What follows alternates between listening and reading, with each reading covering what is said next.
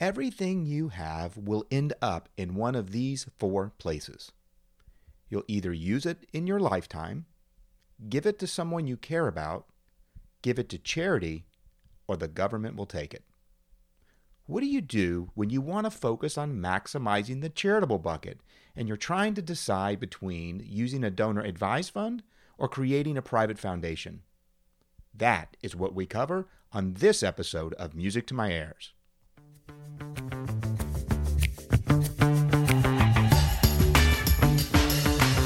Music to My Heirs, the podcast that discusses generational wealth and wealth in general. Welcome your host, Stephen Lewis. So today I'm sitting down with my friend Ryan DeMaria from Foundation Source for a topic that I know you've discussed with others, others along the way. And I thought it'd be perfect for us to share this with our listeners, which is a little bit about donor advised funds and foundations and how to think of the two of them.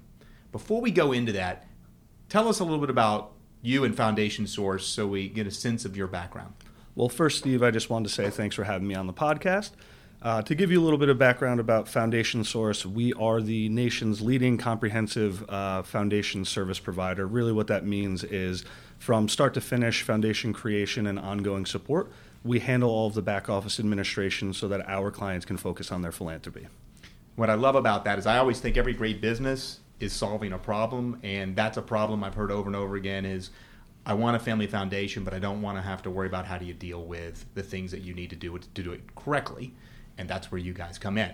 That's exactly right. So the idea is we handle all of that compliance and back office administration that people normally look at as a drawback to a private foundation. Um, and sort of eliminate that so again that they can really get creative and make their philanthropy go further so when I thought about the subject, donor advised fund versus foundation, it sounded like a prize battle, you know, a fight coming up. I, and should people assume that you're on the side of foundation? That's the right answer? So I think the right answer is that it's going to be the best fit for the individual or the family that's looking into this. So we try to t- sort of frame the topic as, like you said, rather than versus, which makes it sound like a big prize fight. It's really private foundations and donor advised funds, and which one is going to be the right fit for you. And I tell you, from our perspective, we found that more and more people that when they do foundations are doing donor advised funds along with them. In order to help the audience, let's define them because I know for a number of, of listeners, they've said, I hear donor advised fund, and, and, a lot of times you'll see people just use the initials DAF, and they'll refer to a DAF, a donor advised fund. So I'm going to define a donor advised fund. I'll let you define a private foundation. So a donor advised fund is a giving account that's offered by and housed inside of a public charity. It may be connected to a community foundation, a financial institution, or a university, but it is an account within an existing public charity. Now, how's that different than a private foundation? So, a private foundation is its own distinct legal entity. It's a tax exempt organization and it's governed by its own bylaws, articles of incorporation, and board of directors. Okay, and so this is how I've explained those two to clients in the past. Think of a donor advised fund like an account, like your checking account at a charitable bank. You have an account at the charitable bank think of the foundation as the charitable bank. You actually own your own branch of the charitable bank, which is why we talk a little bit about if you're going to own the bank, you've got some administration work to do. If you have an account at the bank, not a lot of administration work to do but pros and cons on both sides. I definitely think that's a fair way to uh, define and look at the two uh, types of vehicles we're talking about. So let's let's talk about the benefits of one and the benefits of the other and some of the key attributions. Maybe first off, let's talk about just cost. Generally speaking, donor advised funds have fairly low costs. Again, your account is at their charitable bank. Um, you're paying an administration fee for that account to be there, but beyond that, pretty much done with most of your expenses. How about a foundation? So now, a foundation is, if we're being honest, going to be slightly more expensive than a donor advised fund. Uh, but you have to think about the additional benefits that you're getting with it, which is going back to that sort of fit discussion that we had. So, with a private foundation, um, what we've worked to do at Foundation Source is sort of streamline the entire process so that it limits those fees. So, again, it might be a little more expensive, but not prohibitively so. Um, and the way that we've done that is really consolidating all of the resources that you need to run a private foundation. So, uh, historically, if you were going to set up a private foundation, you would need an attorney, a CPA, and then there'd also be some sort of ongoing support to run this thing. Um, what we've done is basically brought all of that in house. So you just come to Foundation Source, we can set the foundation up, we manage, uh, you know, again, all the back office administration, tax returns, and so on. Um, and it's all in one streamlined location, which helps limit those costs that you know people used to look at as sort of a drawback to a private foundation. Just out of curiosity, do a lot of your clients still maintain their CPA and their trust and estate advisor through this process, or do they give that and turn that over to you guys? It's really going to be up to the client. So we at Foundation Source are very sensitive to long-term and ongoing uh, relationships that our clients have with trusted advisors, um, and so we're flexible. So we'll have situations where folks will uh, perhaps work the setup of the foundation through their attorney and then on board with Foundation Source, or they'll work with their CPA um, to do the tax return while we manage the ongoing administrative support. I mean, on our end, we're flexible in that sense because it's really just um, respecting the relationships that folks have built over the years with trusted advisors. So you can work any way you need to with it. Exactly. For a number of uh, clients, they're looking up and saying, I'm doing this partially for a tax deduction, and I'm doing it mostly for the good of what I know I can do with this and some other benefits. Let's just talk about the tax deduction side of it. Okay. Um, and I want to start by defining uh, a term that's used over and over again, uh, an acronym of AGI, which is Adjusted Gross Income. And as listeners, I want you to remember adjusted gross income is when you think about in a particular year, once you've adjusted all of your deductions and things of that nature, you've got an income amount this is something you could talk to your CPA about is, hey, by the way, what was my adjusted gross income for last year? Or what will my adjusted gross income be for next year? Uh, which could include potentially the sale of a business or some other some big transaction. It's important that you understand there's a number there called adjusted gross income because the deductions that are made or received by making contributions vary some. So I'll start off on the donor advised fund. If you contribute cash to a donor advised fund, you can deduct up to 60% of whatever your adjusted gross income was for the year you made that gift. So think about that. If your uh, adjusted gross income was $500,000, you're able to deduct $300,000 in that year with a cash gift. If it is a marketable security, a stock, an appreciated stock, that becomes a 30% adjusted gross income. And then there's some adjustments there for private securities. And, and I'll preface this with saying we're not trying to give you the tax advice here. We're just sharing the data of what the rules are.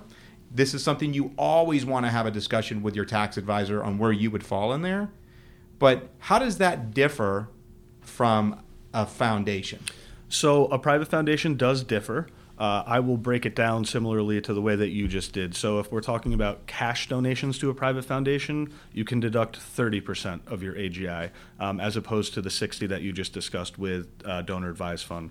For marketable securities, it's 20%, which is opposed to 30% that you can do with a donor advised fund.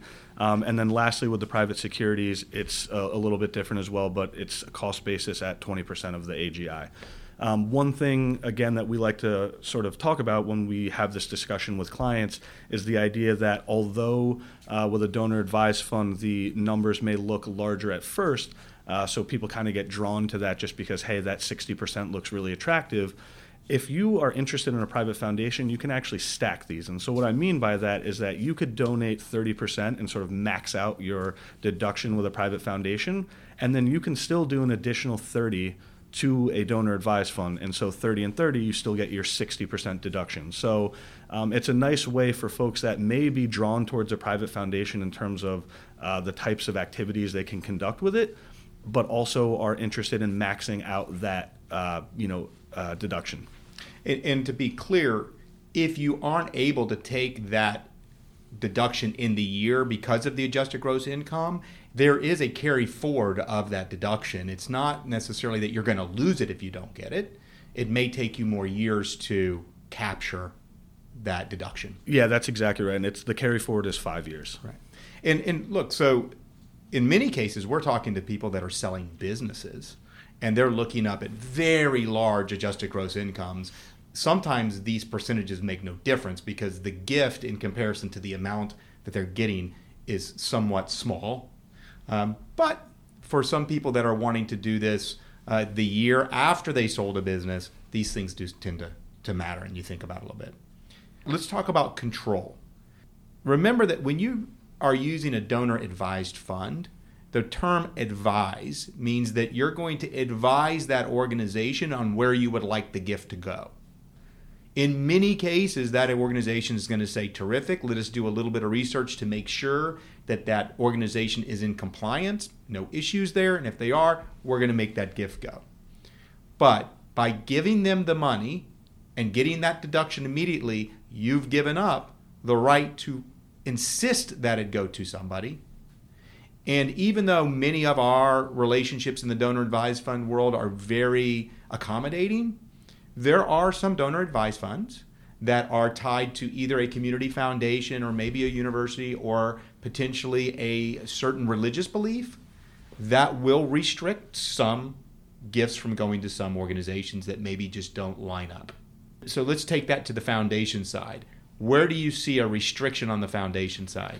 Realistically, the difference is that, and I actually like what you had, uh, the way you had described things earlier with the charitable bank uh, explanation that you had had used, because essentially the foundation funds are obviously governed by certain IRS rules in terms of where you can distribute the money.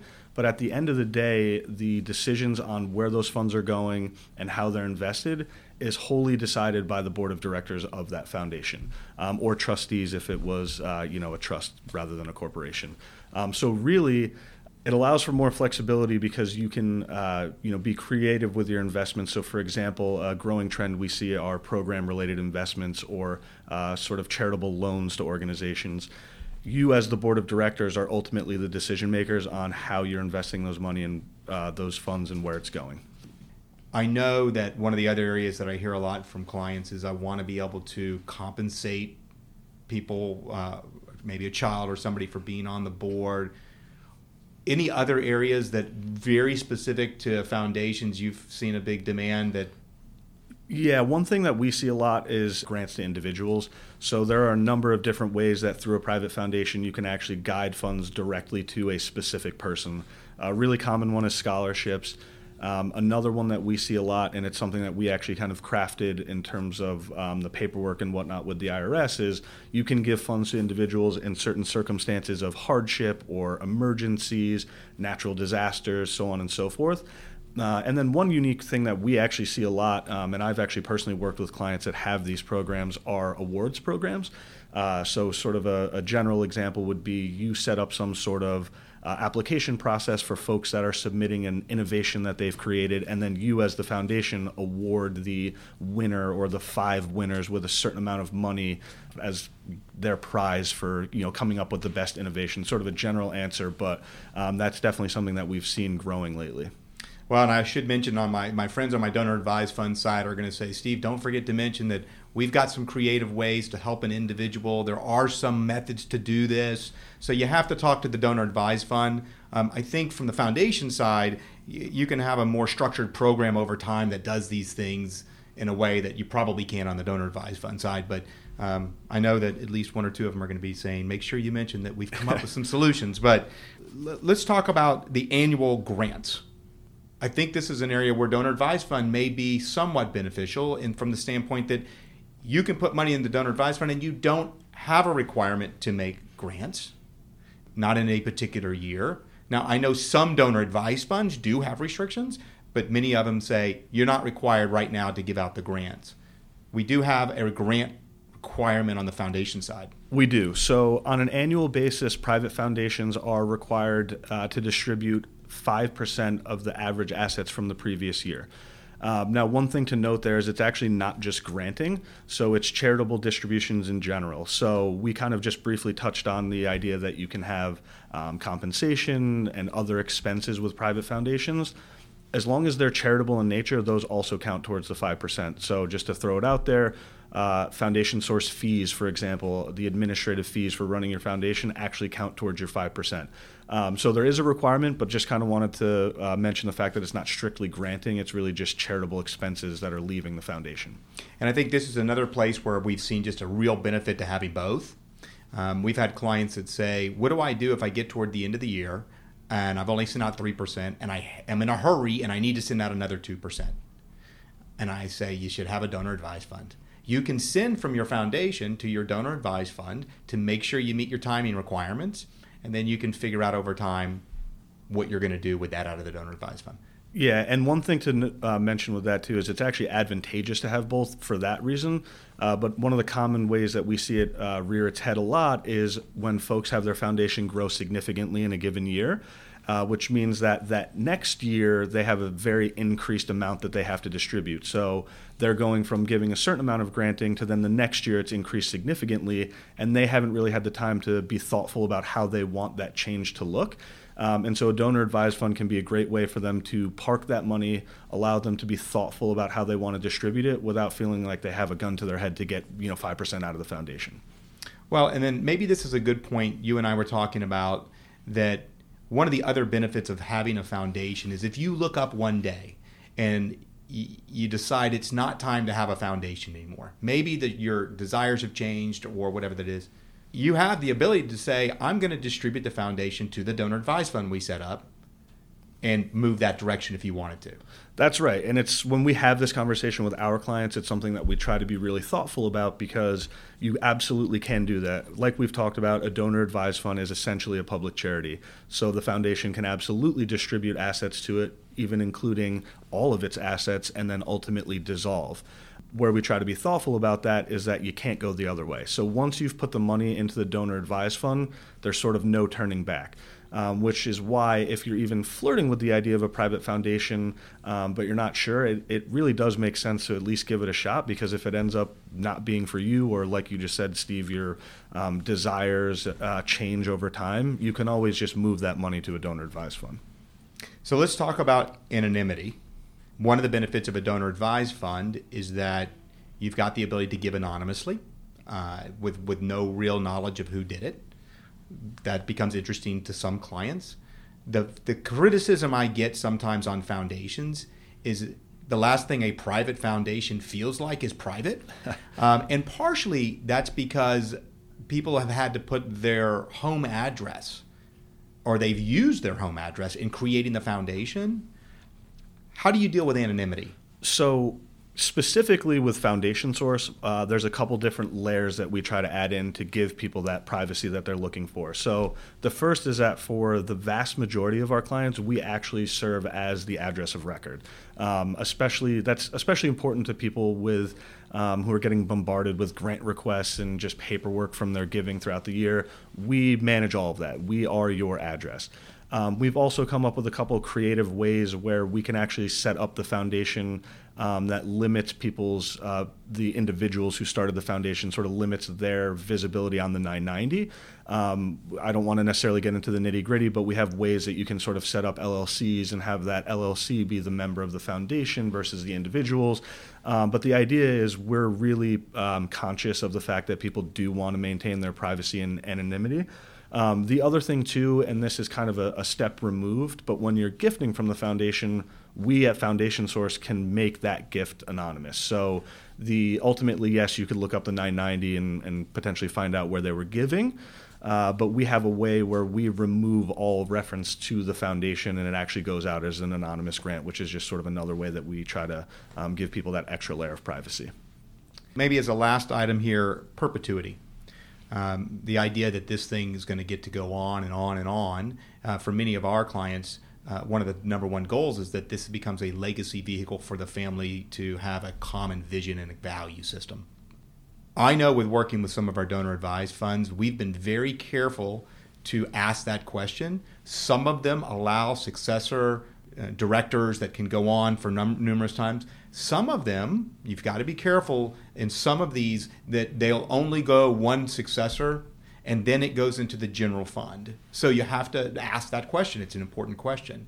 What about on the foundation side? Yeah, so this is actually one of the more common topics that we discuss with clients or you know prospects that are considering a private foundation, because with a private foundation there really is no restriction um, on that perpetuity. So uh, the only thing you'd have to keep in mind, obviously, is you know the board of directors and so on and so forth. But with a private foundation, as long as you're distributing the amount that you need to on an annual basis and your investment advisors are hopefully beating that 5%, your foundation not only will exist in perpetuity, but it will potentially grow over time.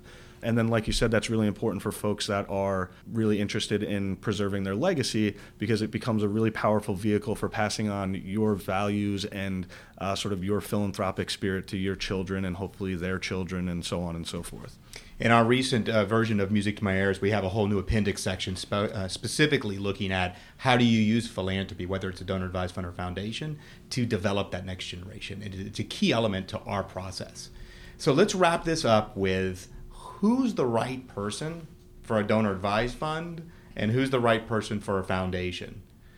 Maybe I'll, I'll, I'll put this in the context of when does it start making sense that I should be looking at a foundation? So at Foundation Source, and this is really just our in-house uh, sort of minimum that we have found sort of makes sense with clients, is starting the foundation with two hundred and fifty thousand. Now, with that said, if you're looking to just fund this foundation with two hundred and fifty thousand, it might not be the best fit.